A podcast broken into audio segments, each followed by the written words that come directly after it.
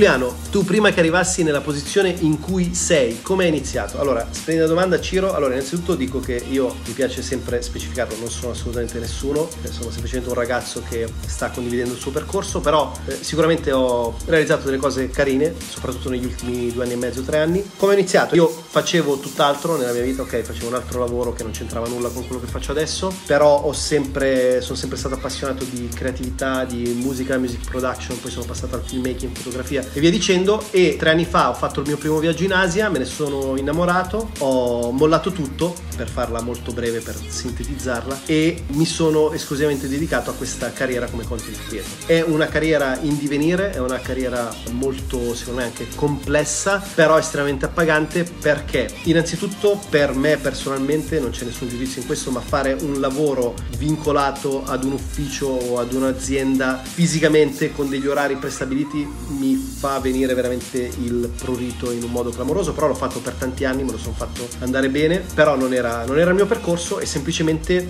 ho studiato, ho praticato, ho lavorato tantissimo e ad oggi proseguo in, in questo percorso creativo, ma sono ancora all'inizio, ok? Cioè mh, sono molto contento dei risultati che stanno arrivando, però sono straconvinto che, come dicevo prima, questo è un percorso scalabile, ma non parlo esclusivamente del percorso scalabile in termini economici economici, che indubbiamente è importante. Ne parlo in termini proprio di crescita. Ho fatto un video dove parlo di come cambiare lavoro a 30, 40 e 50 anni, dove vado a dire che siamo stati indottrinati, siamo, cre- siamo, stati cresciuti in un ecosistema, in una cultura che ci spinge a scegliere un lavoro sulla base di tre parametri che sono sicurezza, stabilità, retribuzione economica, prestigio sociale. E io dico sempre che questi tre parametri vanno sostituiti. La sicurezza va sostituita con crescita e sviluppo, la compensazione economica va sostituita con sperimentazione e ricordiamoci che un creator o comunque una persona che gestisce un proprio business online ha delle potenzialità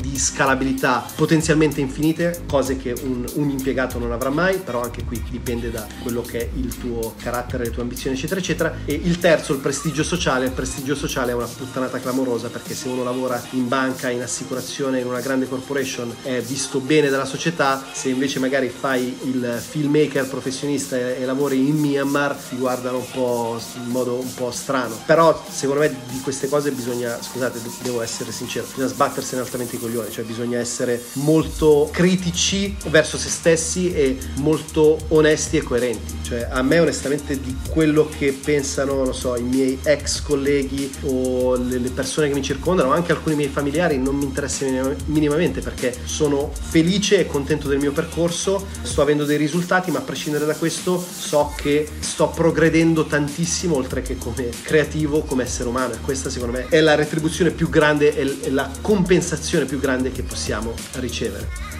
Grande, la Vivi Aldini, sei un uomo coraggioso, continua così. allora, innanzitutto ringrazio la Vivi perché è una delle prime persone che ha iniziato, come dire, a seguire un po' questo tipo di percorso, già da quando facevo il, il music producer e mi ha sempre stimolato, quindi grazie molte Vivi. E ehm, se parliamo di coraggio, io voglio dire questa cosa, ovviamente eh, Vivi non è una polemica nei tuoi confronti, eh, assolutamente non prenderla così, è una considerazione. Però tantissimi amici, ok, sono tornato in Italia molti amici mi dicono, eh ma Giuliano tu però cazzo, hai viaggiato, beato te, io non ce la farei, ci vuole coraggio. Allora io vi pongo una domanda, ok? Ci vuole più coraggio a perseguire, parlo ok del mio caso specifico personale, perseguire una carriera e un, uno stile di vita che non ci rappresenta oppure mollare tutto e in maniera un po' più strutturata e ambiziosa costruire qualcosa di completamente diverso e soprattutto andare a perseguire un'ambizione, un sogno tangibile che è più in linea con quelli che sono i nostri valori, con quella che è la nostra vocazione. Dove ci vuole più coraggio? E quando solitamente faccio questa domanda ai miei amici non sanno cosa rispondermi. Però siccome qui nella community siamo persone insomma, particolarmente sveglie e attive, sono molto curioso di sapere cosa ne pensate. Quindi fatemi la cortesia, aggiungetemelo nei commenti, non c'è giudizio, ok? Allora ragazzi, piccolo framework. in, questi, okay, in questi video, in questi tu per tu, nei podcast o nelle live, eccetera, non c'è mai giudizio, c'è sempre semplicemente una condivisione di esperienze e di punti di vista. Potrei avere ragione o potrei avere torto, ma questo è semplicemente relazionato alla nostra soggettività, alla nostra esperienza, ai nostri valori e anche al nostro sistema di credenze. Quindi non c'è una risposta oggettiva, però sono molto curioso di sapere che cosa ne pensate. Allora, la Vivi risponde ci vuole coraggio in entrambi i casi. Molto politically correct, però è vero, è vero, ci vuole coraggio in entrambi i casi. Innanzitutto sì, condivido, condivido nel senso che mm, non è assolutamente sbagliato quello che dici Vivi. Secondo me si arriva a un punto di rottura, ok? Si arriva a un punto di rottura in cui non ce la facciamo più e in cui ci sentiamo incoerenti verso noi stessi, in cui ci sentiamo non in linea con i nostri valori, in cui ci sentiamo in gabbia, intrappolati. Se arriviamo a questo punto è molto probabile che per l'appunto andiamo a infrangere le regole, andiamo a infrangere i valori, andiamo a infrangere tutto ciò che ci è stato insegnato e iniziamo qualcosa di diverso. Tra l'altro, attenzione, apro una piccola parentesi, ricordiamoci che oggi viviamo in una condizione potenziale di crescita e di prospettiva economica, lavorativa, professionale, di stile di vita che non si era mai verificata nei decenni o nei secoli precedenti. Non è possibile se ci pensate che uno prende, si mette a parlare di filosofia su YouTube, vive attraverso gli stream dell'advertising di YouTube e poi può vivere in Cina, in Giappone, nelle Filippine, in Corea o ovunque sia. È veramente clamoroso. Per rispondere invece alla Vivi, sì, ti dico la verità, onestamente nella mia esperienza ho avuto molto coraggio e sangue freddo e ho ingoiato tantissimi rospi negli anni in cui ho lavorato come impiegato in un'azienda, per chi non lo sapesse era un'azienda eh, che si occupava di finanziamenti e cose del genere, perché ero totalmente dissociato da quell'ambiente. Io ho iniziato a essere un creativo, a comporre musica e poi a fare video e via dicendo dall'età di 14 anni, quindi ritrovarmi in un ambiente così invece rigido, impostato, strutturato è stato veramente un impatto clamoroso. Fortunatamente ne sono venuto fuori e spero di non dover tornare mai più indietro. Tendenze viaggi 2020-2021. Allora, le nuove tendenze che stiamo vedendo oggi è che si viaggia sicuramente molto meno in aereo, che si pernotta molto meno nei grossi centri abitati, si tende più ad andare nelle periferie o nelle campagne o vicino al mare, quindi più in mezzo alla natura e si tende più a fare vacanze di famiglia, solitamente appunto viaggiando o utilizzando come mezzo di trasporto camper o macchine. Questo per ovvi motivi di Covid e via dicendo. Io quando sono rientrato circa un mese fa dalla Thailandia c'era l'obbligo sull'aereo di avere la mascherina e un, una visiera di plastica che dovevi tenere costantemente. I viaggi sicuramente non termineranno, ovviamente il settore turismo si sta completamente eh, rivoluzionando, basti pensare a quello che ha fatto e sta facendo eh, Airbnb che prima vendeva per l'appunto delle esperienze fisiche con degli host, c'è un esempio pratico. Vado in Thailandia e voglio mangiare lo street food, ma ho paura di andarci in autonomia perché non ho, non ho mai vissuto questo tipo di contesti. Vado su Airbnb, contatto l'host, pago l'esperienza e l'host raccoglie un gruppo di persone e le porta a mangiare lo street food. Ok, questo era tipo, non so, un tipo di esperienza che vendeva Airbnb. Oggi Airbnb vende ad esempio delle esperienze digitali, quindi vende fondamentalmente sempre delle esperienze comunitarie di condivisione, però esclusivamente digital perché ovviamente il settore turismo è crollato in termini di numeri e quindi come per ogni cosa per ridargli vita o comunque un'azienda per poter mantenere i profitti attivi deve andare a rivisitare completamente il modello di business. Tendenze 2020-2021, io spero che boh, a breve esca un vaccino o che comunque si possa tornare a viaggiare in modo un po' più ordinario, passatemi il termine, nell'arco dei prossimi tre mesi, anche perché io già eh, mi sono abbastanza annoiato di stare a Milano e vorrei tornare in Asia. Però mi rendo conto che la situazione ad oggi è abbastanza complicata e se viaggi nei luoghi in cui puoi viaggiare, nei paesi in cui puoi viaggiare, quando torni c'è l'obbligo del tampone, c'è l'obbligo dei giorni di quarantena e via dicendo, eh, sicuramente è, un, è, una, è una situazione piuttosto complessa e che non facilita gli spostamenti o gli scambi interculturali. Però staremo a vedere insomma come si sviluppa.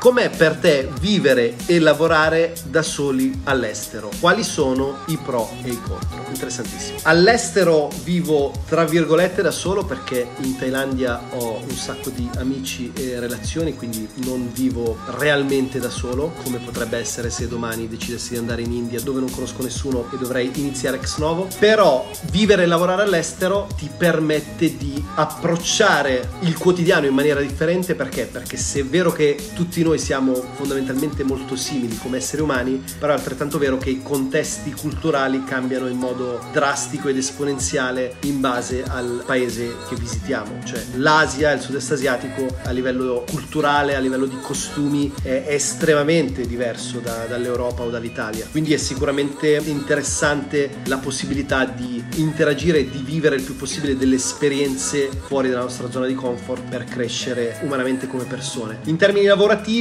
solito discorso, io non ti consiglio di cercarti un lavoro all'estero, ma ti consiglio di costruirti un business, per l'appunto potendolo gestire online, questo ti dà la possibilità per l'appunto di vivere ovunque ci sia una connessione internet, oppure di lavorare via remoto o come freelance per un, un'azienda con cui magari patteggi un deal a priori prima della tua partenza. Ad esempio ho conosciuto un ragazzo, si chiamava Chris, lui è um, un ragazzo tedesco, la sua fidanzata era ucraina e abbiamo vissuto tre mesi nella stessa palazzina Melrose Place a Chiang Mai, e un ragazzo estremamente simpatico e lui era un digital nomad, però a differenza di altri ragazzi che vivevano sempre in questo contesto, c'erano dei ragazzi senegalesi che invece avevano un'attività loro, gestivano una, parte di Bitcoin e poi c'era un ragazzo sempre del Senegal che viveva sempre lì in questa palazzina di Chiang Mai che prendeva delle pagine Instagram, le faceva crescere e poi le andava a rivendere. Quindi vedete online oggi si può veramente fare qualsiasi cosa.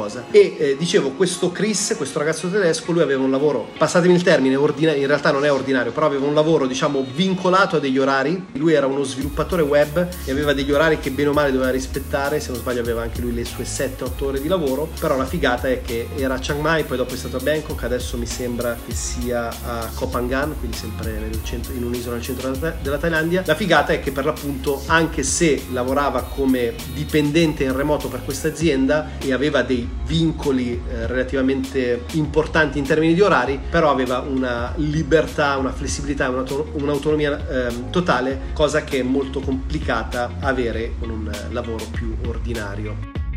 Cosa consigli per spendere poco in viaggio? È possibile fare un'esperienza all'estero con pochi soldi. Allora, innanzitutto, domani sul mio canale YouTube esce esattamente questo video che è come viaggiare gratis. Un concetto però chiave che voglio condividere prima di chiudere questa live è parlare della sharing economy. La sharing economy è estremamente interessante, ok? Ci sono per l'appunto questi siti come Couchsurfing o Workaway o backpackers.com eccetera. Comunque, ripeto, tutte, tutti questi riferimenti li trovate nel mio video di domani. Che cosa fanno questi siti? Eh, ci permettono, o ci sono anche dei siti di house sitting, però ripeto non vado troppo nei dettagli tecnici, ci permettono di scambiare il nostro tempo o le nostre competenze in cambio di vitto e alloggio. Quindi estremamente interessante, ok? Eh, ci sono lavoretti più semplici come nel caso di housesitters.com dove andiamo, non so, a curare degli, anima- degli animali domestici o a fare le pulizie in casa o lavori un po' più impegnativi dove magari possiamo, per l'appunto possiamo andare a rivendere quelle che sono magari le nostre competenze come creator. Siamo degli editor, siamo dei videomaker, siamo dei fotografi, ad esempio su un sito come Worldpackers cercano tantissimi videomaker. E la cosa estremamente interessante se sei un filmmaker magari all'inizio e non hai ancora creato un brand così diciamo grande tra virgolette da poterti permettere di essere pagato per viaggiare puoi utilizzare questo concetto questo approccio della sharing economy per per appunto rivendere le tue competenze e fare un'esperienza straordinaria sicuramente all'estero perché vai sicuramente a crescere a relazionarti con persone interessantissime a vivere un'esperienza fuori dal comune e anche un po' a metterti in gioco in discussione e fondamentalmente vieni ripagato invece che con una monetizzazione, quindi con del, del denaro, vieni ripagato con vitto alloggio, che fondamentalmente è sempre una forma di pagamento. Io li trovo estremamente interessanti, ho conosciuto un paio di ragazzi in Thailandia che hanno fatto delle esperienze con Workaway, una piccola parentesi, una piccola premessa importante, quando si parla di lavori, in questo caso di sharing economy, non si parla di lavori dove lavoriamo 40, 45, 50 ore alla settimana e magari facciamo un lavoro di cui non ci frega assolutamente nulla. No, si parla di lavori per l'appunto o magari più in linea con le nostre competenze come creator o creativi o lavoretti abbastanza semplici come quelli dell'house sitter e l'impegno medio è tra le 15 e le 20 ore settimanali, quindi tra le 3 e le 4 ore al giorno. Quindi abbiamo